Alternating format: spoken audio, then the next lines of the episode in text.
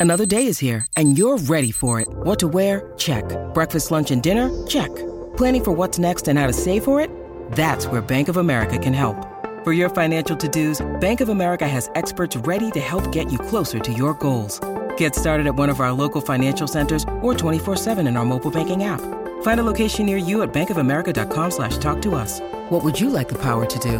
Mobile banking requires downloading the app and is only available for select devices. Message and data rates may apply. Bank of America and a member FDIC.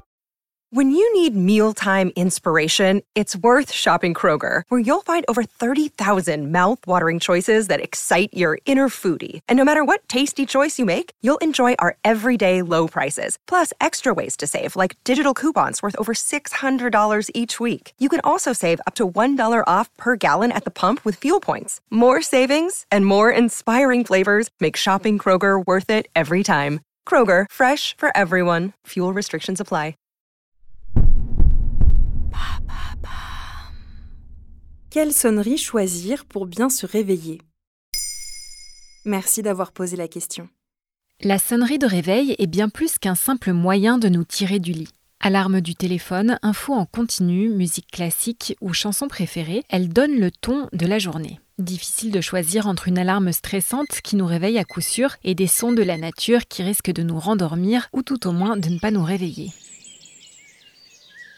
Sydney Ayton, neuroscientifique américaine spécialiste des rythmes circadiens et du sommeil, citée par le HuffPost, indique que se réveiller en sursaut est particulièrement violent pour l'organisme qui génère alors une montée d'adrénaline, hormone libérée en cas d'émotions intenses ou de sensations fortes. Autrement dit, se réveiller avec un son fort ou strident augmente le rythme cardiaque et provoque une montée de stress. Qu'en est-il des sons plus neutres?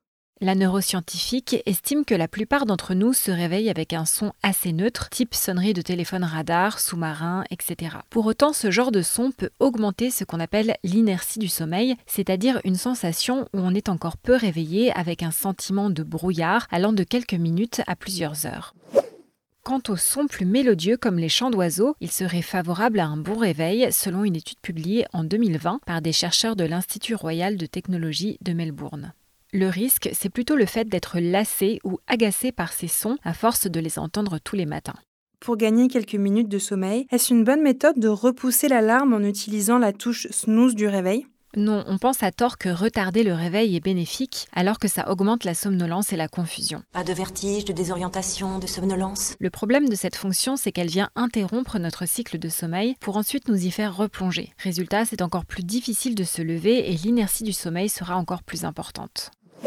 En 2022, une étude de Science Alerte indiquait que nous sommes 57% à l'utiliser afin de retarder le moment du lever une fois, deux fois et même davantage. Certains d'entre nous programment aussi l'heure du lever en fonction du nombre de fois où ils comptent appuyer sur la touche snooze. Que peut-on faire alors pour bien se réveiller? Déjà, il faudrait veiller à se coucher suffisamment tôt et à heure fixe. Dans cet idéal, on favorise un réveil naturel qui est le plus réparateur pour l'organisme. Si cette option n'est pas possible pour toi, il vaut mieux choisir un réveil en musique plutôt qu'une sonnerie stridente, source de stress comme on l'a vu. Changer régulièrement de musique peut aussi être bénéfique pour que ton cerveau ne s'habitue pas au même son et une heure fixe de réveil est également à privilégier. Pour sortir de l'inertie du sommeil, s'exposer à la lumière du jour, s'étirer, bailler, boire quelque chose ou parler avec quelqu'un sont de petites astuces efficaces qui relancent l'organisme. À toi de trouver ta routine du matin, douche, petit déjeuner, sport, du moment que ta sonnerie n'a pas été trop violente et que tu as évité la fonction snooze.